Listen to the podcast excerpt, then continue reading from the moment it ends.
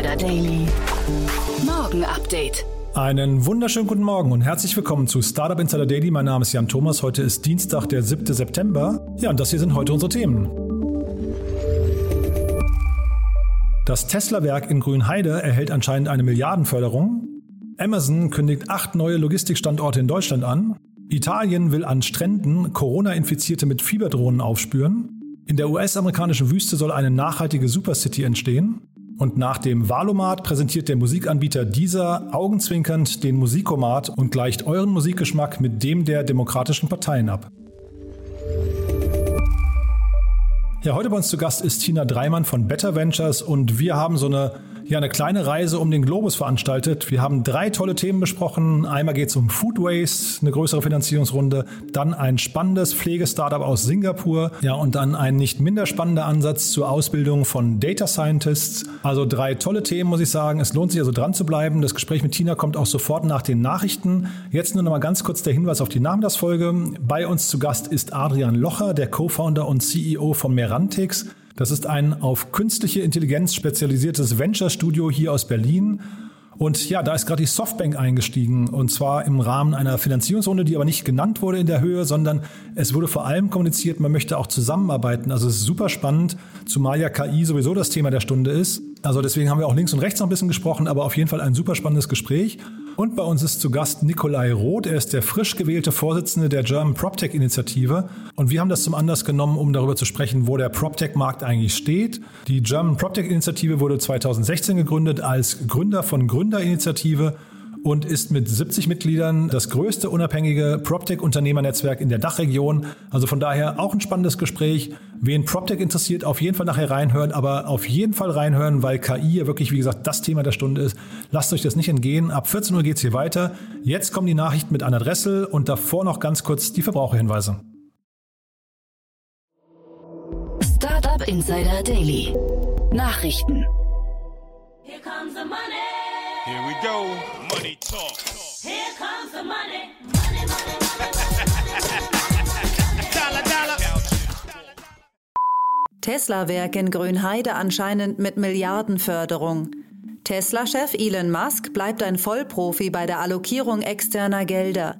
Jetzt verzeichnet Musk auch in Deutschland erste Erfolge, denn laut einem bislang unbestätigten Bericht des Tagesspiegels erhält der US-Autobauer für seine im brandenburgischen Grünheide geplante Gigafactory voraussichtlich eine Förderung in Höhe von 1,1 Milliarden Euro.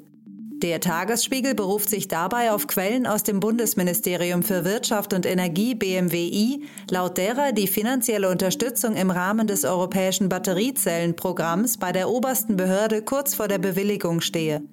Noch hat das BMWI weder die Förderhöhe noch den möglichen Zeitpunkt der Auszahlungen bestätigt. Das triste Warten hat bald ein Ende. Der legendäre VW Bulli kehrt 2022 zurück.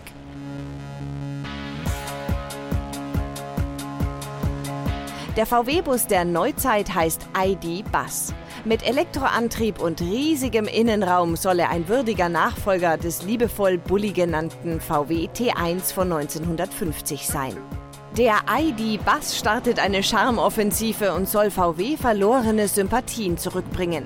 Ab 2025 wird er sogar zum vollautonomen Familienfreund mit Platz für acht Passagiere. Volkswagen präsentiert selbstfahrenden Prototyp seines Elektrobully. Der Volkswagen-Konzern ist weiterhin darum bemüht, seine Positionierung als E-Mobilitätsanbieter zu unterstreichen und präsentiert daher im Vorfeld der internationalen Automobilausstellung IAA einen autonom fahrenden Prototypen seines vollelektrischen VW-Busses ID-Bus. Dieser soll planmäßig ab 2025 in Serienproduktion gehen. ID Bus ist das Ergebnis einer Koproduktion zwischen Volkswagen und seinem Partner für autonomes Fahren aus den USA, Argo AI. Laut Volkswagen könnten selbstfahrende Minibusse perspektivisch als Roboter-Taxi-Service zum Einsatz kommen. Die Technologie soll nun erprobt werden, unter anderem mit der VW-Tochter Moja. Hey man, I got a new job for you. Acht neue Logistikstandorte von Amazon in Deutschland. Wie Amazon mitteilt, sollen in Deutschland acht neue Logistikstandorte eröffnet werden. In einer Mitteilung des Unternehmens heißt es zudem, dass der E-Commerce-Anbieter im letzten Jahr insgesamt 3000 feste Arbeitsplätze geschaffen habe und weitere 3000 Stellen in den nächsten zwölf Monaten entstehen sollen. Für die neuen Logistikstandorte seien unter anderem Dummerstorf, Erding und Neu-Ulm vorgesehen. Die Zahl der Amazon-Festangestellten in Deutschland steigt nach Unternehmensangaben bis Jahresende voraussichtlich auf über 28.000 Mitarbeiter, von denen rund 19.000 im deutschen Amazon-Logistiknetzwerk beschäftigt sind. Ärger um Fieberdrohnen am Strand. Einen ungewöhnlichen Vorstoß zur Corona-Bekämpfung haben die Gesundheitsbehörden der italienischen Hauptstadtregion Rom angekündigt. Für das vergangene Wochenende war der erste Einsatz von Fieberdrohnen am Strand von Ostia an der Mittelmeerküste geplant. Dabei sollte eine Drohne mit Kamera und Temperatursensoren in einer Höhe von mindestens 25 Metern über dem Wasserspiegel und in einem Abstand von mindestens 30 Metern über den Strand fliegen, um Abstandsregeln und die Körpertemperatur der Badegäste zu überwachen. Aufgrund einer Welle der Empörung wurde der Testlauf zunächst verschoben. System breach. Oh. Firewall 1. We got a problem. What? Someone synced a rat to one of my servers. A remote access tool. We're being hacked. Wird 2021 das Jahr der Krypto-Hacks? Da die Werte und das Gesamtvolumen der Kryptowährungen immer weiter steigen, versuchen zunehmend immer mehr Kriminelle Kryptowerte mittels Cyberangriffen zu stehlen. Einer neuen Datenauswertung des australischen Anbieters CryptoHead zufolge verzeichnete man in diesem Jahr bereits 32 erfolgreiche Hackerangriffe im Kryptobereich und liegt damit bereits heute nur leicht unter dem bisherigen Höchststand von 38 Angriffen aus dem letzten Jahr. Im Unterschied zum Jahr 2020 konnten die Kriminellen dieses Jahr jedoch deutlich mehr Geld erbeuten. Insgesamt wurden umgerechnet rund 2,9 Milliarden US-Dollar in Kryptowährungen erbeutet und damit fast doppelt so viel wie im gesamten letzten Jahr. Es ist nicht auszuschließen, dass sogar der bisherige Rekord aus dem Jahr 2017 eingestellt wird. Damals wurden bei 21 Angriffen insgesamt mehr als 4,6 Milliarden Dollar in Kryptowerten gestohlen. Apple wegen Lauschangriff angeklagt. Wegen Verletzungen der Privatsphäre durch den Digitalassistenten Siri musste sich Apple in den USA einer Sammelklage stellen.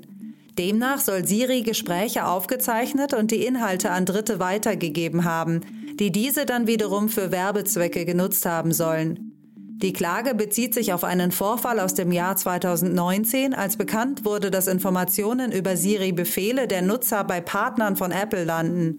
Grund hierfür ist, dass ein Teil der Anfragen auf externen Servern verarbeitet wird.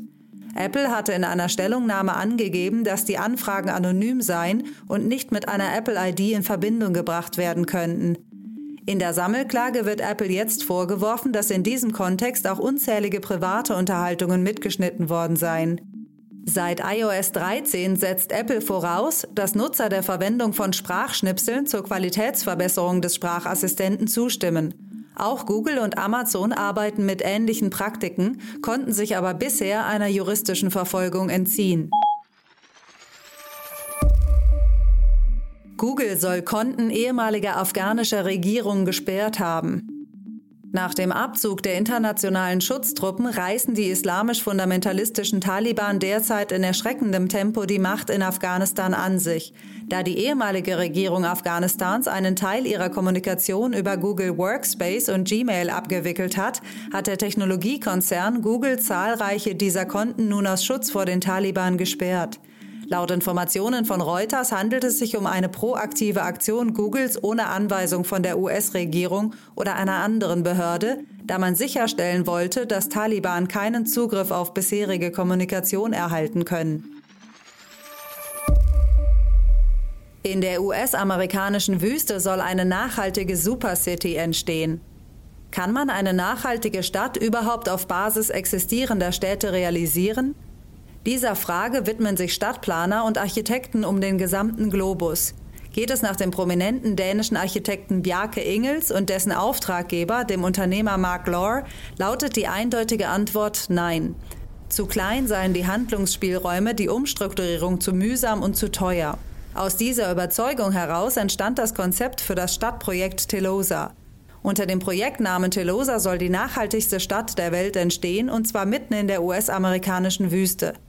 Dabei soll Telosa globale Standards für Urban Living setzen und zum Aushängeschild für zukünftige Generationen werden.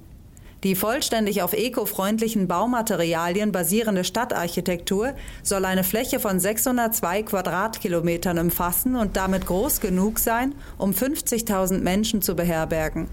Binnen 40 Jahren soll die Bevölkerung auf 5 Millionen Menschen steigen. Daily Fun Fact. You have terrible taste in music. Musikomat gleicht Musikgeschmack mit Parteien ab. Das ausgefallene Online-Tool der Musikomat von dieser ordnet den großen Parteien vor der Bundestagswahl Musikrichtungen und vermeintlich passende Songs zu und vergleicht diese mit dem eigenen Musikgeschmack. Die User und Userinnen werden nach ihren Lieblingssongs für verschiedene Situationen befragt und können jeweils eine der fünf Optionen auswählen. Ob man die Wahl nach dem Musikgeschmack richten sollte, ist dabei eine andere Frage. Der Musikomat, den dieser Ende August nun bereits zum zweiten Mal anlässlich der Bundestagswahl veröffentlicht hat, soll allerdings auch einen anderen Zweck erfüllen. Man wolle jungen Menschen, insbesondere Erstwählerinnen und Erstwählern, zeigen, dass ihre Stimme wichtig sei, schrieb das Unternehmen in einer Mitteilung. Über Musik soll Politik für junge Wählerinnen und Wähler leichter zugänglich gemacht werden, so dieser. Startup Insider Daily. Kurznachrichten. Rund drei Viertel der Deutschen unterstützen die Forderung, dass man künftig an jedem Verkaufspunkt die Möglichkeit haben sollte, auch digital zu bezahlen. Das ist das Ergebnis einer repräsentativen Umfrage des Digitalverbands Bitkom, für die mehr als 1000 Personen ab 18 Jahren in Deutschland befragt wurden. Der Automobilkonzern BMW hat im Vorfeld der diesjährigen IAA den iVision Circular vorgestellt. Dabei handelt es sich um ein zu 100 Prozent aus recycelten Rohstoffen gefertigtes Fahrzeug, dessen Ziel es ist, die sogenannte Circular Economy, also die Kreislaufwirtschaft, in den Fokus zu rücken. Damit möchte sich BMW zugleich als Zitat der nachhaltigste Hersteller für individuelle Premium-Mobilität positionieren. Eine Befragung unter 1900 Amerikanern zeigt eine deutliche Zustimmung für einen Ausstieg aus dem Homeoffice. Nur 11 Prozent der Befragten wollen weiter von daheim arbeiten. Diese Werte sollten Rückenwind für Apples Präsenzpläne geben, da bei dem Versuch, die Mitarbeitenden wieder aus dem Homeoffice herauszuholen, Aufstände gegen den Technologiekonzern losgetreten wurden. Der größte japanische E-Commerce-Konzern Rakuten will in das Geschäft mit nicht handelbaren digitalen Vermögenswerten, sogenannten NFTs, einsteigen. Der Service soll im kommenden Jahr starten und soll sowohl einen NFT-Marktplatz als auch eine Verkaufsplattform für Sport, Unterhaltung und andere NFTs bieten. Der Mars Rover der NASA soll eine Kernbohrung im zweiten Anlauf geschafft haben. Das Projekt hat seinen ersten entkernten Felsen im Kasten und das ist eine phänomenale Leistung. So Jennifer Trosper, Projektleiterin am Jet Propulsion Laboratory der NASA. Und das waren die Startup Insider Daily Nachrichten von Dienstag, dem 7. September. Jetzt geht es weiter im Programm mit Investments und Exits. Startup Insider Daily. Investments und Exits. Ja, ganz toll. Also Tina Dreimann ist wieder hier von Better Ventures. Tina, hallo. Hallo Jan, schön, dass ich da sein darf. Ja, ich freue mich auch sehr und äh, ich habe gerade schon gesehen, wir machen heute eine Weltreise. Wir, wir gehen einmal um die Welt, glaube ich. Ne? Nur ich, äh, es macht mir immer wieder Spaß mit dir allein zu sehen, was für tolle große und kleine Startups äh, sich wichtigen Themen widmen. Also lass uns loslegen. Ja, und du hast schon mir im Vorfeld gesagt, es gibt bei euch so ein oder bei dir jetzt so ein gewisses Pattern, hast du gesagt, dass du selbst erkennst und vielleicht hängt es auch mit Better Ventures zusammen. Da können wir vielleicht mal ganz kurz über euch reden. Was macht Better Ventures? Wer steckt dahinter und wer darf sich bei euch melden? Sehr gerne. Also gegründet haben Better Ventures Christoph Behn, Cedric Duvinage und ich. Äh, warum? Weil wir überzeugt sind, dass insbesondere Gründer und Gründerinnen äh, die wichtigen Probleme unserer Welt lösen. Sprich, dass sie agil genug sind, äh, innovativ genug, schnell genug, ähm, um wirklich da Dinge zu verändern. Und wir sind da, um sie zu unterstützen mit frühphasigen Investments von ich sag mal, unternehmerischen Angels, äh, Leuten, die selber schon mal gegründet haben und äh, ihre eigenen Fehler schon gemacht haben und deswegen auch die Erfahrung weitergeben und dadurch äh, ambitionierte Impact-Gründerinnen und Gründer unterstützen. und vor allem auch beschleunigen idealerweise. Und genau, Stichwort Impact, das ist jetzt quasi also die Themen, über die wir heute sprechen könnten, wahrscheinlich zum, zumindest zum Teil, auch wenn die Runden jetzt zu spät sind vielleicht für euch, aber irgendwie zu euch passen, ne, von den Themen her. Ist fantastisch. Wir haben hier also zwei riesige Felder, sag ich mal, einerseits für People, andererseits für Planet und da sehen wir die wiederkehrenden Themen wie äh, alternde Gesellschaft, äh, Gesundheit, New Work-Themen ähm, für People, äh, die wir lösen wollen und andererseits natürlich Klimathemen, das ist ein Evergreen, würde ich mal fast sagen. Ja, leider, ne? Da haben wir fast alle zwei Wochen was wir beide. Ne? Mhm, genau. Ja, dann gehen wir mal nach London, würde ich sagen, im ersten Schritt jetzt, ne? Sehr gerne. Wir sprechen von Olio. Äh, die haben gerade eine Series B eingesammelt, äh, 36,2 Millionen Euro geraced. Und hier sind Investoren am Start auch ganz international aufgestellt. Einerseits aus Schweden, ähm, der VNV Global Fund, äh, die sind Lead-Investoren zusammen mit Luga Road Capital, Hedgefund aus New York. Dabei auch sehr spannend die X Ventures, also der VC-Arm von Delivery Hero, natürlich auch spannend als strategischer Investor.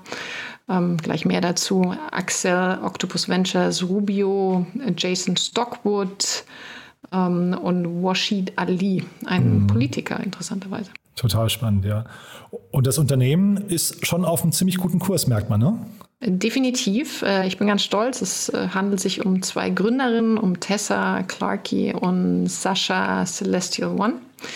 Die haben zusammen eine App äh, gegründet, gebaut, ähm, mit der sie, ich sag mal, ungegessene Essensreste oder es sind nicht mal Reste, ne? einfach unverwertete Nahrungsmittel weitervermitteln an äh, zum Beispiel äh, ganz normale Menschen in der Nachbarschaft. Interessant ist da auch das Zahlmodell, weil hier die, ähm, das ist ein B2B-Modell, das heißt, ich als Nutznießer, wenn ich jetzt eine übrige Orange zu mir nehme und adoptiere, äh, muss nichts für diese Orange zahlen, sondern hier zahlen die Unternehmen, die quasi das, die Essensreste nicht wegwerfen wollen und haben dadurch einen positiven Branding-Effekt. Also ganz anders als ein Wettbewerber, den man kennt, Too Good To Go, wo man tatsächlich als Endkonsument auch ähm, Essen wegkauft, ähm, kurz vor Verfall. Und ähm, also ich habe Zahlen gesehen, also der Erfolg zumindest bis jetzt ähm, rechtfertigt auch die Series B, ne? Respekt, also 2015 gegründet. Sie haben jetzt 5 Millionen Nutzer und schon 25 Millionen Essensportionen ähm, sag ich mal, vor dem Abfall gerettet. Und äh, warum ist das so wichtig? Äh, ganz einfach deshalb, weil allein die weggeworfenen Nahrungsmittel, also die tagtäglich äh, nicht im Mund, sondern im äh, Mülleimer landen bei uns zu Hause, machen 8 bis 10 Prozent der globalen ähm, Treibhausgase aus. Und äh, um das mal zu quantifizieren, wenn du quasi alle ähm, Emissionen von Essensresten aufsummieren würdest, akkumulieren würdest, dann wäre das das drittemissionsreichste Land. Also direkt nach China und USA.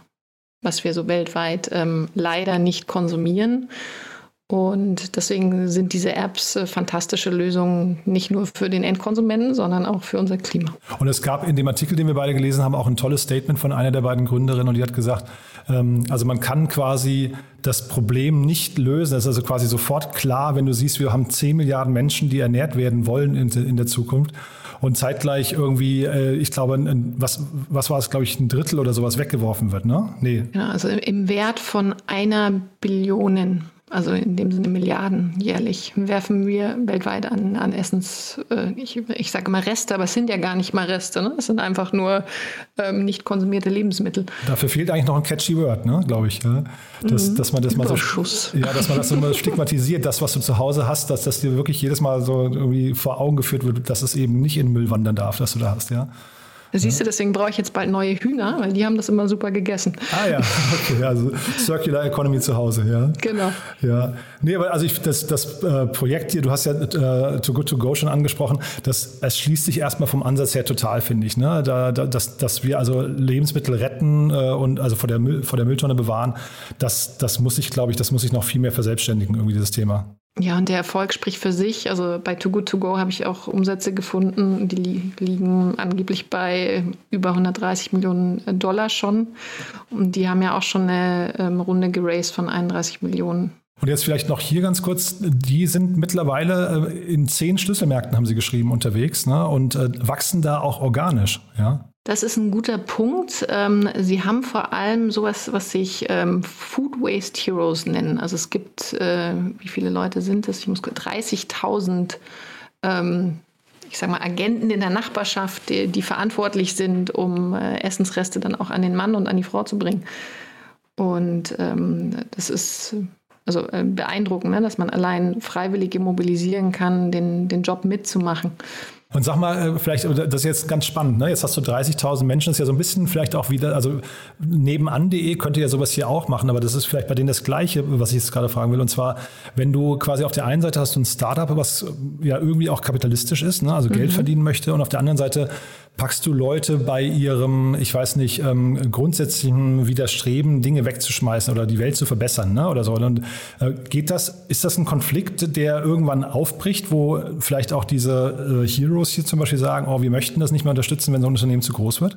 Das ist ein guter Punkt. Das sehen wir ab und zu auch bei, bei Mitarbeitern in nachhaltigen Startups, ähm, die dann äh, kritisch nachfragen, warum müssen wir denn 10, also niemand muss, ne, aber warum wollen wir 10 oder 20 Prozent wachsen oder ähm, uns verdoppeln? Wir sind doch nachhaltig. Und das, äh, diese Denke sehe ich enorm kritisch, weil natürlich je schneller ein, eine Lösung skaliert, desto größer ist auch der Impact. Es ist traurig, dass da manchmal Nachhaltigkeit mit Langsamkeit gleichgestellt wird, weil aus meiner Sicht genau das Gegenteil ist vonnöten. Ich will jetzt nicht äh, den Namen nennen, aber ich hatte hier auch schon mal ein Startup im, im Podcast, ähm, ein, ein Impact-Startup, die dann auch gesagt haben, bitte frag mich nicht nach äh, dem Wachstum und den Zahlen, weil das immer ein, also das war jetzt gar nicht überkritisch hinterher, aber weil das immer ein schlechtes Licht auf eben genau diesen, diesen ja, positiven und äh, weltverbessernden Ansatz wirft. Ne? Weil man immer dann erstmal auf den, ja, also Umsatz das, das geht irgendwie, das ist so eine Schere noch momentan, ne? Ja, die gilt es zu schließen. da sind aber, wir dran. Das ist aber möglich, ne? Aus meiner Sicht absolut, weil es gibt immer mehr Geschäftsmodelle, wo der Impact, ich sage mal, integral verzahnt ist, wie zum Beispiel bei unserem ersten Investment Everdrop und mit jedem zusätzlichen verkauften Gut äh, steigt auch der Impact und man kann ihn eins zu eins messen und äh, eskaliert auch mit. Dann, wir bleiben im Impact-Bereich, ne? Wir gehen mal nach yes. Singapur. Also in einer, ich sag mal, großen Definition an Impact. Uns geht es ja nicht nur ums Klima, sondern auch um Gesundheitslösungen. Und wir fliegen jetzt nach Singapur, wie du schon sagst. Und äh, wir haben vorhin noch über den Namen gerätselt. Ne? Wir gehen davon aus, dass es Home Age heißt, weil es geht um ähm, also Hommage geschrieben, deswegen waren wir beide genau. am Rätsel. Ne? Ja. Und äh, hier geht es um äh, Vermittlung von Pflegekräften für ein besseres Altern. Und das ist aber nicht nur ein einfacher Vermittlungsservice, so wie wir ihn auch aus Deutschland kennen, von zum Beispiel Pflegehelden oder deutschepflegehilfe.de. Nein, sie gehen darüber hinweg. In dem Fall ist es sogar eine Online-Dating-Plattform und hier geht es klar darum, äh, die äh, richtigen Personen mit den richtigen Betreuenden zu verknüpfen. Warum? Weil hier enorm viel Wert drin steckt. Also, dass man sich zum Beispiel mit einem Krankheitsbild auskennt oder dass man auch von der Persönlichkeit her zusammenpasst. Weil das dann äh, für beide auf diesem Marktplatz, also sowohl für den Betreuenden als auch äh, für den Betreuten, ein, sag ich mal, schöneres äh, und langfristigeres Erlebnis wird.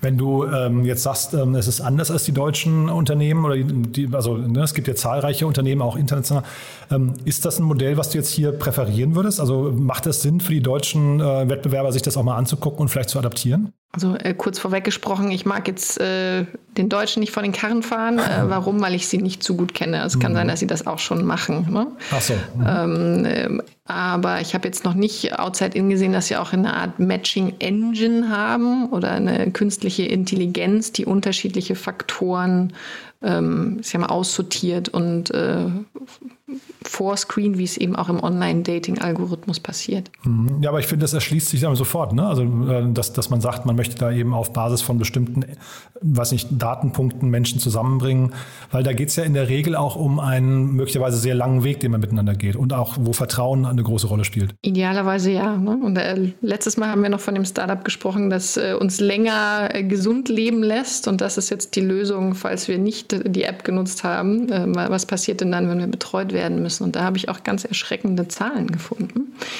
Ähm, nämlich äh, schon laut McKinsey-Studie bis 2030 haben wir weitere 300 Millionen Menschen, die über 65 Jahre alt sind im Vergleich zu 2014. Also das heißt, es ist eine enorme Alterung weltweit in der Gesellschaft. Also wir kennen es ja selber schon aus Deutschland seit Jahren.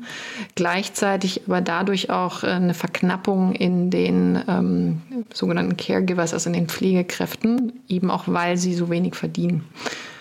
Und äh, selbst in den Betreuungsmöglichkeiten zu Hause, also Familie zu betreuenden Personen, schrumpft die Ratio rapide weg.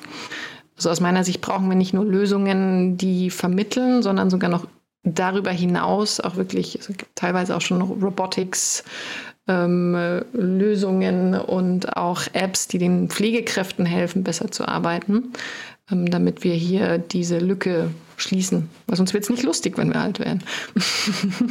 nee, nee, total. Ja. Ähm, neulich im Doppelgänger-Podcast war es ganz interessant. Ähm, es gibt ja diesen ähm, Boston Dynamics, ne, die gekauft wurden von, von Hyundai, glaube ich. Ne?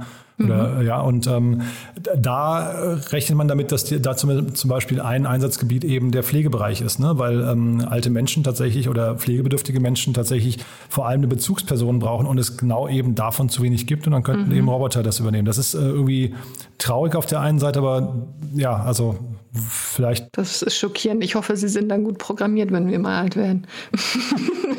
ja, also ich, ich, ich wollte gerade sagen, man kann sich wahrscheinlich noch gar nicht vorstellen, wie das sein wird, wenn wir mal im Alter sind äh, und, und also wo die Pflege, die Pflegewelt dann angekommen ist. Vielleicht ist sie toll, ne? das kann sein, dass da viele Sachen gelöst sind, aber vielleicht ist es auch so, dass man gar nicht weiß, woher der Pfleger kommen sollte. Ja, ja also der große Wunsch ist natürlich, dass wir beide alt werden, lange alt werden, ohne Pflege zu benötigen. Aber man weiß natürlich nie, was für Karten einem noch ausgespielt werden genetisch oder ähnliches. Auf jeden Fall hier das Unternehmen äh, ist auf einem tollen Wachstumskurs auch, vielleicht nochmal ganz kurz. Ne? Also die sind im letzten Jahr oder im Vergleich zum Vorjahr um 600 Prozent gewachsen. Ne? Das ist irgendwie echt schon ganz irre, muss ich sagen. Ne? Das ist total irre. Gleichzeitig kennen wir natürlich die Basis nicht. Ja, Wobei gegründet wurden sie, ja doch, also 2016. Na, und es ist ja eine Series B, eine Series C gewesen, ne? Schon, genau, also, ja. da haben wir jetzt gerade noch gar nicht drüber gesprochen, ne? Also so, mhm. wie viel sie eingesammelt das stimmt, haben. ja, richtig. Wir, wir, wir tanzen heute ein bisschen bisschen durch die Fakten. ähm, also geraced wurden in der Series C jetzt 30 Millionen. Ähm, Im Lead äh, ist der Investmentarm von Temasek, nennt sich Shears Healthcare Group. Und mit dabei ähm, DG Diver Ventures, Sagana Capital und auch bestehende Investoren legen nach unter anderem East Venture, Seed Plus. Genau, und insgesamt haben sie 45 Millionen Dollar schon eingeworben, habe ich gesehen. Und das ist natürlich, ähm, also da macht man erstmal einen Haken dran und sagt, da stimmt die Richtung auch auf jeden Fall. Ne? Deswegen hatte ich vorhin dieses Modell mit, hatte gefragt, ob das quasi ein Proven Case ist, den man auch nach, nach Deutschland importieren könnte. So. Äh, definitiv. Also ich äh, würde mir das auf alle Fälle anschauen, ob die was machen, was wir noch nicht tun in, äh, in unseren Geschäftsmodellen ähm, und ob man in, in, irgendeiner Form auch das, das nutzen kann. Das Wichtige ist aber, am Ende ist es halt doch ein Marktplatzmodell und man muss auch die nötigen Pflegekräfte finden, die entsprechend ausgebildet sind. Also es ist gar nicht, gar nicht so einfach zu knacken und zu skalieren. Und was mich hier gewundert hat, ist, dass sie 250 äh, Mitarbeiter schon haben. Ach wow. Also und was, was machen die? Ne? Also sind die die Scouts, äh, die nach den Pflegekräften suchen? Oder haben sie auch angestellte Pflegekräfte? Ja, wobei da habe ich gelesen, 6000, das Netzwerk hat 6000 Pflegekräfte. Ne? Von daher genau. ist das wahrscheinlich eher Programmierung, würde ich sagen. Ne? Also vielleicht auch ne? der Matching-Algorithmus will ja irgendwie entwickelt werden und wahrscheinlich auch internationale Skalierung dann. Ne?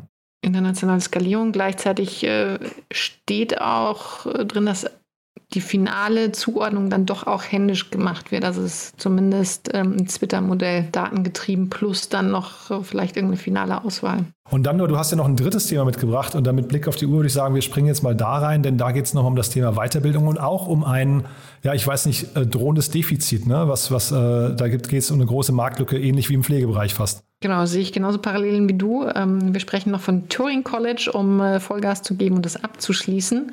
Das ist jetzt eine kleinere Runde, die haben 1,05 Millionen äh, US-Dollar geraced. Also es ist eine zusätzliche Seed-Runde gewesen. Ähm, Im Lead Iron Wolf Capital, Spring Capital ist dabei, Juan Bennett. Und Mikhail Ser oh Gott, da muss mir jetzt helfen, Sarah Jean äh, von Outschool. Ja, helfen kann ich dir ja nicht. Du. Ja, ja äh, wir tun unser Bestes. Aha. Und äh, auch interessant, die haben davor schon mal 2,5 Millionen ähm, eingesammelt und äh, da schließt sich auch der Kreis zum letzten Auftritt von uns beiden. Hier ist auch wieder der Y Combinator mit im Spiel. Genau, und äh, was, also das, das Defizit oder äh, die Lücke, die Sie quasi ähm, bearbeiten, ist in dem Fall, es geht um Weiterbildung und zwar von, wenn ich es richtig verstehe, von Daten, ja, Data Scientists oder ja, Menschen, die Datenkompetenz äh, haben werden, von denen uns, wenn ich das hier richtig gesehen habe, äh, es droht der EU bis 2025 eine Lücke von 484.000 unbesetzten Stellen. Ne? Genau, fast 500.000. Und äh, Wahnsinn. also 2025, wir haben es jetzt 21. Ähm, ich finde, das macht absolut Sinn, weil wir haben so viele Daten und wenn wir Wert daraus generieren wollen, muss natürlich auch jemand verstehen, wie. Mhm. Und wir haben selbst mal recruited für die Position. Äh, da gibt es einfach nicht viele auf dem Markt. Mhm. Und äh, ich glaube, wir haben alle inzwischen verstanden, dass wir keine linearen Karrieren mehr haben und äh, man nicht die Uni-Ausbildung für das Rest des Lebens macht. Deswegen ist ganz toll, dass dieses äh, Unternehmen äh, aus Litauen in dem Fall, fand ich auch super spannend, 2020 gegründet, hier eine eigene, ich sag mal, University ähm, oder äh, Schulungsprogramm aufgesetzt haben, um diese Lücke zu füllen. Und ich sehe das genauso wie die, dass äh, jeder weitergebildet werden kann mit den passenden Kompetenzen und da muss man ähm, nicht gerade aus der Schule kommen. Also kann jeder, den es interessiert und ähm, dem grundsätzlich diese Sachen Spaß machen würden, ähm, sich das mal angucken.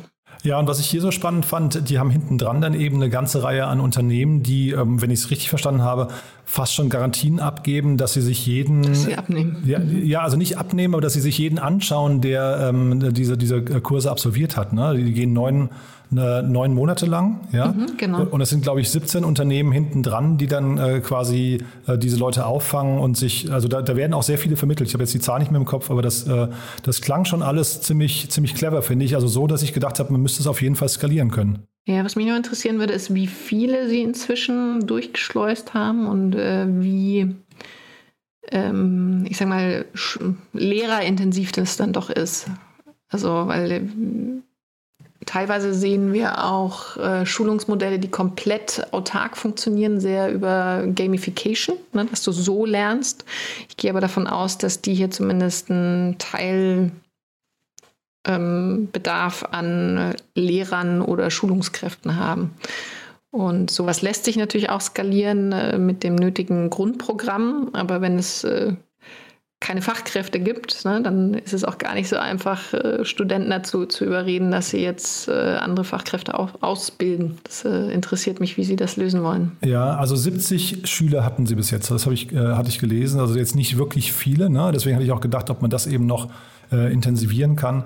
Und ich glaube, dass ähm, 70 Prozent der zumindest der ähm, Mitarbeiter dort irgendwie Data Scientist Experten oder Data Science Experten sind. Also das klingt schon nach einer, nach einer ähm, guten Konstellation, aber wie das dann natürlich im Detail funktioniert, müsste man sich nochmal anschauen. Ich fand es mhm. nur irgendwie vom Ansatz her, fand ich so, habe ich gedacht, boah, also solche, hätte es das damals gegeben äh, und ich hätte da die Chance gehabt, daran teilzunehmen. Du wärst jetzt ein Data Scientist. Ich hätte das, glaube ich, gemacht, weil ich finde ich find Daten total spannend, aber der Zugang ist natürlich, also das, das professionell machen zu können, ist äh, auch nicht so einfach. Ne? Kannst ja nebenher nochmal.